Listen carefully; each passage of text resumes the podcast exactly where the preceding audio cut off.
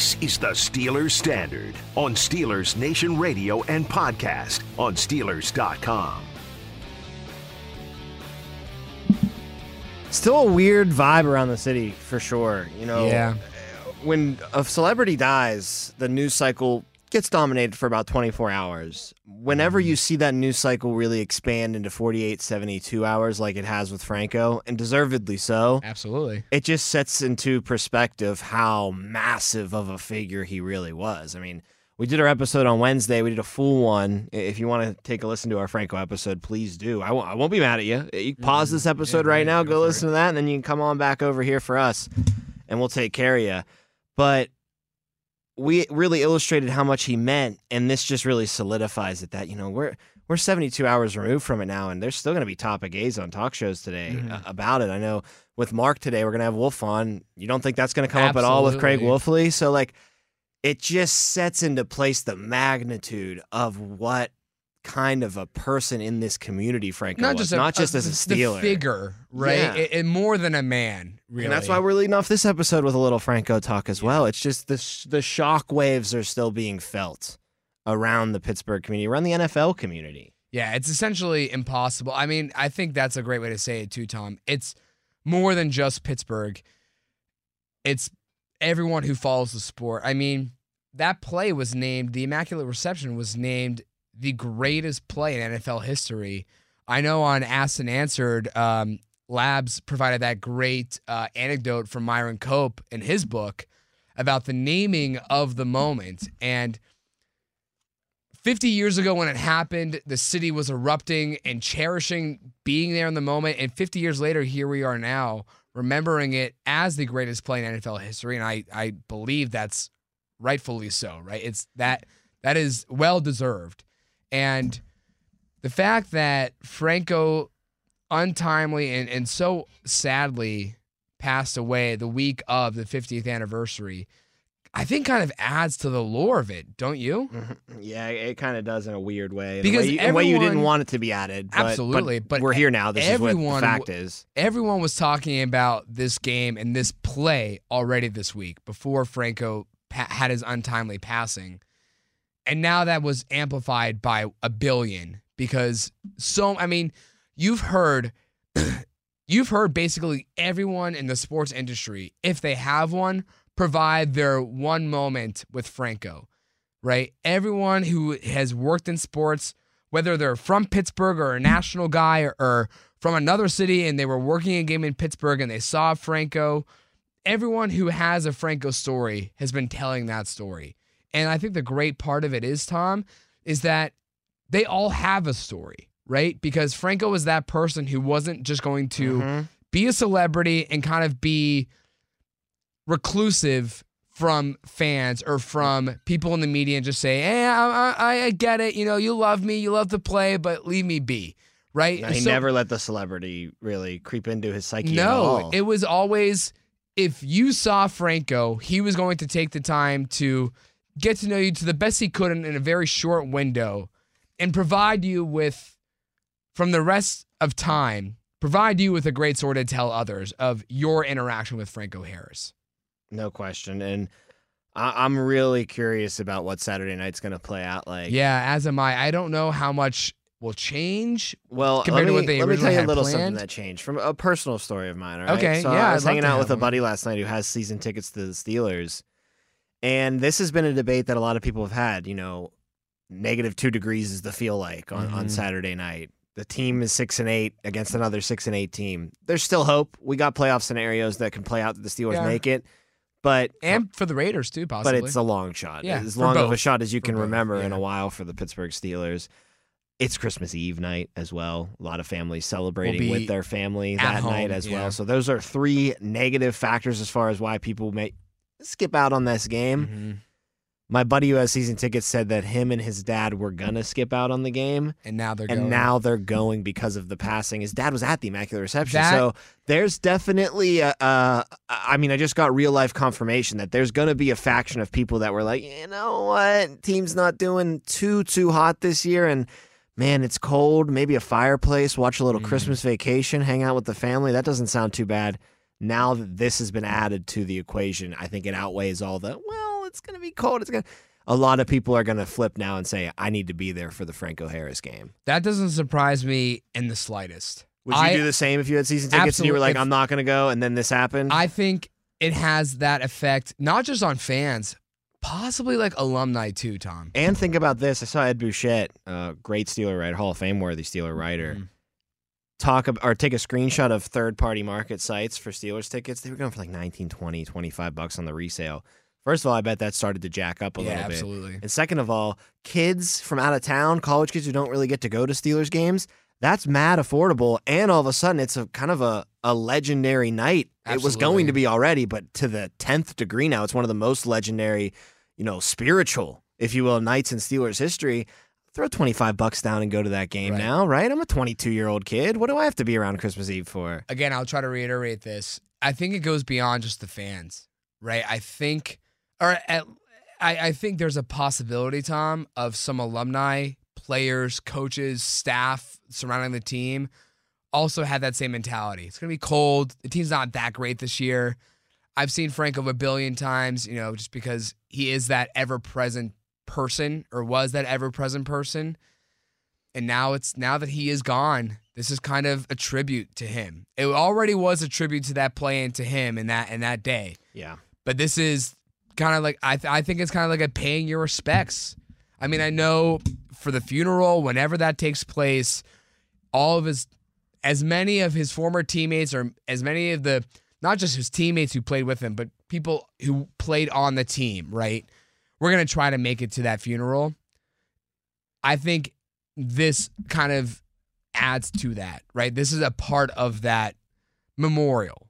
And I and I I think not just the fans, but I really do think Tom that there's a possibility you'll see a, a, an outpour of former Steelers showing up for the game. Yeah, I was thinking that too. I'm I'm curious to see who in the alumni circle are going to show up. I, I bet it'll be a pretty healthy contingent of people. I mean, I'm not going to speak for anybody, but would you be surprised if Rocky Bleier shows up? Not at all. No. I would you be surprised if Mean Joe shows up? Not I mean No. he's usually the two people who show up to these Anyway, alumni yeah. events are Joe Greene and we're Franco Harris. I wouldn't be, and they're really all still f- so close to Franco that like they probably had it on their schedule that they're going to come they there and be there for him anyway. Yeah. So I mean they were on they were on the field for that play. now the one that I'm a little maybe interested Is in, Terry? but I think he's having some health issues lately. Yeah, and right. Obviously, his obligations at Fox, he's got a lot of stuff. Mhm. He's going on, and you know the other guys don't do much right now as far as network TV personality is concerned. So I kind of holding my breath still on Terry coming back, but I think this is probably the closest he's ever come to wanting Right, to come yeah. back in a long, long time. Uh, so the best way for the Steelers, of course, I think to pay homage to Franco. Maybe not the best way. There's so many great ways, and you know, however you do it is right and appropriate. But get a win on the on the field too, right? Win this one for Franco. Yeah, beat I the mean, Raiders. Here's the thing about it too, Tom. With the the weather element added to it, I can just picture NFL films kind of drooling at the mouth for the old Steelers. I mean, they're going to be wearing we know they're going to be wearing their block numbers. Let's put it frankly here, okay? You have two six and eight teams playing in your eight fifteen window on Christmas Eve. It just got a massive shot in the arm But as I'm far just as saying, a- too, an with- event for the country to watch. When you think of football, you don't think about it in Jacksonville with the th- sun beaming down. You you you picture football with dark or gray skies and guys just lining up and clouds slow of their motion- breath. the slow motion, And you're gonna see. I mean, you're gonna have to see that because it's gonna be what negative thirty with the wind chill. It's gonna be terrible out there. But as, as what I'm saying, NFL films will be drooling because you're just going to see guys and their three point stance on the line of scrimmage and just clouds of breath. No, it's it's going to look as aesthetically pleasing as you possibly can in a football and game. And when you have the Raiders and the Steelers, these old franchises going up against each other, it just there's so much to it that is adding to the experience of of of, view, of watching this game. And in a weird way, like Christmas Eve is kind of a perfect night. That's a night Yeah, filled right. with nostalgia, and Mhm. you're with your family, and stories are being told. I mean, I mean, here we how are. many Tom. people are going to be around their family on that night before the game starts? They're going to be like, "Let me tell you about the '70 Steelers. Come over here on Uncle Bill's lap, and I'm going to teach you all about the Immaculate Reception." hundreds of thousands of Steelers fans older Steelers fans, of course, will be saying, "Let me tell you how I was there." Yeah. right. Millions of people gonna be Millions of people were at gonna that say, game, let me yeah. tell you about the day I that was I was 50. there.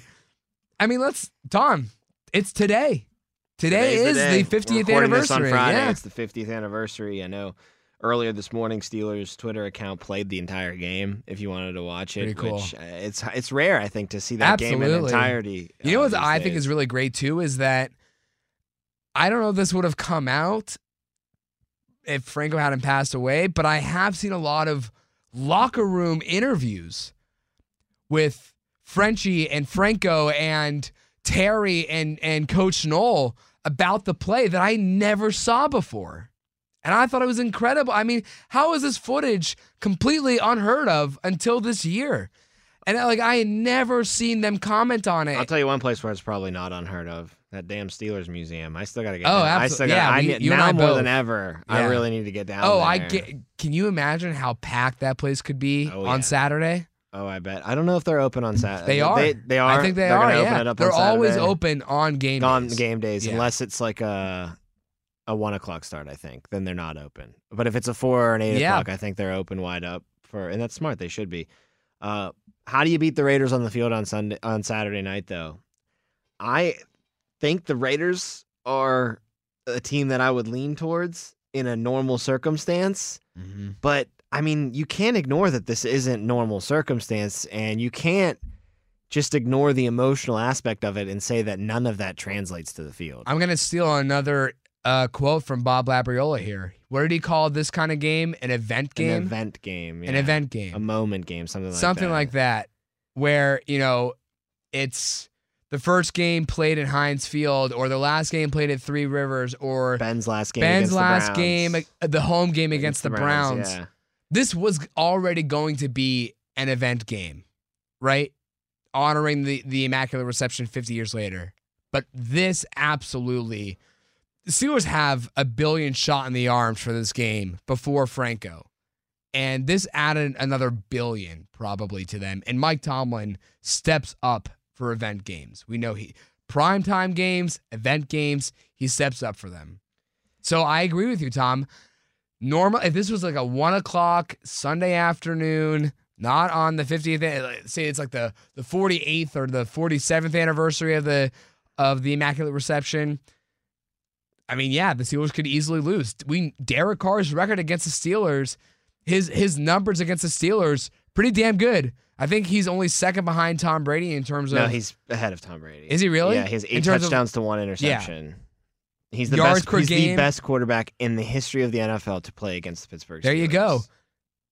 But Derek Carr on the 50th anniversary, on the week of Franco Harris's passing, on Christmas Eve. Yeah, there's too much momentum Yeah, going in the Steelers absolutely. direction. I was coming into this week, honestly, before the passing happened, thinking I was picking Raiders in this game. I thought just felt like a bad matchup. You know what the Steelers did well against Carolina? They made a one dim- they took a one dimensional team and they took that dimension completely, out of the out of picture. it, yeah. And yeah, Darnold made some big passes on third down to keep the game kind of interesting, but you took away their bread and butter and they couldn't do really anything against you.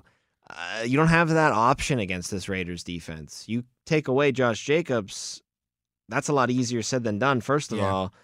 And then Carr is very capable of beating you with Davante Adams as well. So they are not one dimensional. They're they're built like a modern football team is. A team that can kick quick strike you, hit you on the home run, and they have a really, really strong running back to have a balanced running game to go along with that quick strike ability and that passing game with Carr and Adams and now getting uh, Waller back and Renfrow back. It's it's only going to get better for them. So the formula's got to be a little bit different. But I will say this: one thing that's going in the Steelers' favor, that twelfth man as a defender, is the wet the weather in my mind. I mean, Absolutely. Yeah, cold, I mean, windy night. It's going to be tough to have a good passing game. I think I saw somewhere too. Well, Derek Carr in primetime games, almost as bad as Kirk yeah, Cousins. he's a little uh, under the radar Kirk there, isn't but he? also Kirk, or sorry, I was at Kirk Cousins. Derek Carr in right, cold weather games. he's not good either. No, because think about it. He played in Fresno State. I think he he went to high school in California too. Yeah, I'll, I'll well, check yeah, that. yeah.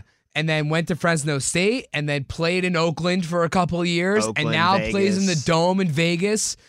Uh, he- apparently, he does not travel well. Yeah, I think Matt Williamson He laid was it born out. Born in Bakersfield, California. Matt Williamson always sends out to all of our SNR crew a huge stat sheet. It's it's incredible the research this guy does. Yeah, I think that gets published on Steelers.com too. I think it does Yeah. now too. Yeah, and uh, he put in there Derek Carr's stats when it's like I think if the temperature gets below like 35 degrees, he is like It's two over. career wins. Yeah. Well, think about last year. They played the Steelers in what was that week two? I think that was the home opener. Yeah, it was. Yeah, so and they and not that they blew the you're Steelers talking out, about a but 65 degree sunny oh, day in it was September. it was probably right? in the 80s right? because it's like the second week of September. Yeah, so and then I remember the Ben MRI game that Derek Carr beat the Steelers in. That was played in fabulous Oakland, California. Mhm. So maybe there is something to that, and getting him later in the year uh, can really help. And even though the Raiders' offense is a high-powered offense on paper, that hasn't always translate every single week to the field. I mean.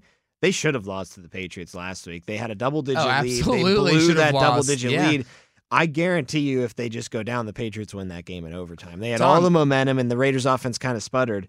It, it- the Raiders' offense kind of does this thing where they're like, "Wow, Davante Adams just dropped two touchdowns on your head," and look up at the scoreboard. You're down seventeen to three before you even know Mhm. it hits you. But then it kind of just stays at 17 or stays at 24 they for a while. They can't get close it that out. threshold. They can't do it And very Tom- consistently. That would have been, I believe, their fifth, if not fourth, uh, loss in the season after having a double-digit If lead. the Patriots wouldn't have just made the biggest bonehead play made maybe the worst play in NFL history. I mean, talk about the best play in NFL history and the immaculate reception. That might have been the worst. Yeah, do you remember like what was the play, the Browns play against the Jets earlier this year when Joe Flacco beat them? There was a terrible, terrible boneheaded play from the Browns. I don't one. remember. I know there was but the it's- onside it's- kick it's that they saved now. recovered. It's saved now completely because this Right. This is takes the, the worst cake. for sure. It's the worst. Uh, but I the Raiders are on pace. I mean, because they still have three games left. They they have the potential to have the most losses in a season while having a double digit lead at some point in a game. Yeah, yeah, yeah. See, so, uh, like, listen. Here's an example of how hot and cold they are. They beat the Texans earlier this year, 38 to 20. Right? They put up 38 points. The next week they go to New Orleans and get shut out. They don't score a single point against the Saints. Then they go to Jacksonville. They only score 20 points. They only score 20 points against the Colts, 22 against Denver. Then it's a 40 point explosion against Seattle. Then a 27 point game against the Chargers. That's pretty good. Then you can only score 16 points against the Mhm. Rams. They can't find the consistency with the offense. So hopefully you're getting the offense on the downslope instead of their few games where they put up 40, 38, 32. But those games are fewer than the ones where they kind of stall out a little bit as the game goes on. Yeah, I, I mean, it's hard to believe this offense was shut out this year. And then also Right. even harder to believe that it was by the New Orleans Saints, who are good I- defense, but not that good. decent, but they're also aren't they like a six and eight or five and nine team? Yeah, they're so like right around the same the same tier as the Raiders are. So That offense being no one gets shut out in 2022, and for Right, that you're- you're allowed, like, out- based on the the league's love for offense and you know kind of the refs favoring offenses a little bit defense has obviously kind of taken a back seat to offense you don't really see shutouts anymore. I mean like remember I- i think it was the 76 season for the steelers how everyone said oh my gosh they had like five shutouts in a row and like eight on the season. You'll never see that again ever right? I agree. That's why it's shocking, and and, especially especially with this offense, Josh Jacobs, uh, Davante Adams, and I know they've been in and out, but still, you had available throughout the season at points Hunter Renfrow and Darren Waller, and to have that offense be shut out, it's just on you. You would never guess it, I mean, they just lost to the Rams two weeks ago right? by only scoring 16 points Against Baker Mayfield. against Baker Mayfield. And I know Ramsey was back in that game, but Ramsey's not as good as he used to be. And Donald wasn't playing. So, like, right. you couldn't score more than 16 points against that Rams defense. I will say this the Rams are still a well coached outfit. So, you're going to get a tough game every time you Yeah, play. Yeah, Sean. McVay's McVay's a great coach. Probably out out coach Josh McDaniels, but but 16 points, you got to get more than that. I really hope the Steelers are getting this offense on a day where they sputter more than they spark. And I think the elements, Mhm. both the momentum of what's happening in Steelers Nation and just the cold weather nature to Derek Carr sucking in the cold, and everybody kind of sucks when it's really cold outside. This offense probably won't be as explosive as it can be, and that's a great thing for the Steelers.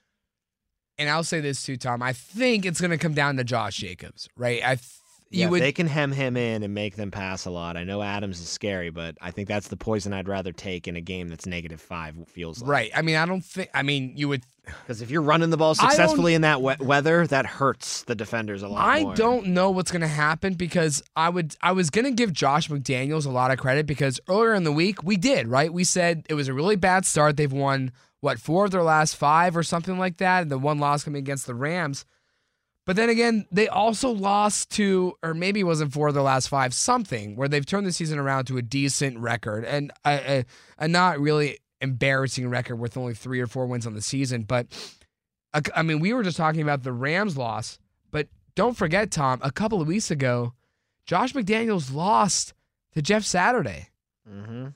right? That was Jeff Saturday's first win. Saturday's That was his first game coaching, wasn't it? I don't know if it was his first game. I think it was. Yeah, I think it was. Either way, it's his only win.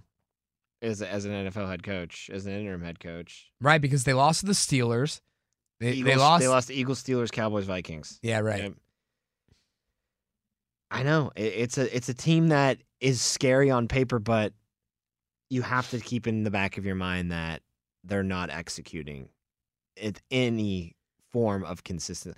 This is a team that on paper should absolutely be eight and six at the worst right now, and the fact that they're- Raiders? yeah, and the fact that they're six and eight tells you that they're not gelling as a team yet. The coaching staff hasn't really put their imprint on this this locker room yet, and maybe next year they'll be a lot more dangerous. But I, I, I like to keep thinking about, you know, yeah, they have some of the best weaponry in football, but the execution hasn't been there, and you don't play these games on paper. So No, but that's why I'm kind of wondering like the games aren't played on paper. So is Josh McDaniels going to think like overthink this game and put the ball in Derek Carr's hand and take it out of Josh Jacobs? hmm, Like you would think like okay, it's going to be freezing. Carr doesn't play well in cold weather. Give Jacobs the ball like 30 to 35 times. that's what you need to do. That's what I But think the Steelers. is Josh. McDaniel going to think it like overthink it? I don't know. I think sometimes things and temperature and, and the environment that you play in just dictates you to do things that a certain way, and you, you can't really overthink it. But we got we got a lot more to get into about Steelers and Raiders. I want to talk about Kenny Pickett coming back, of mm-hmm. course. The Steelers rookie will return to the lineup after returning from his second concussion. So we'll get into what we think Kenny Pickett can do against this Raiders defense. It's really bad against the pass. So hopefully, you know, he's going to be playing in that bad conditions too.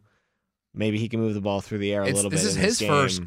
Bad weather real game. bad weather yeah. game, and is ever. You don't play this late in the season in college, No, so you you don't. didn't get kind of this experience at Pitt at all.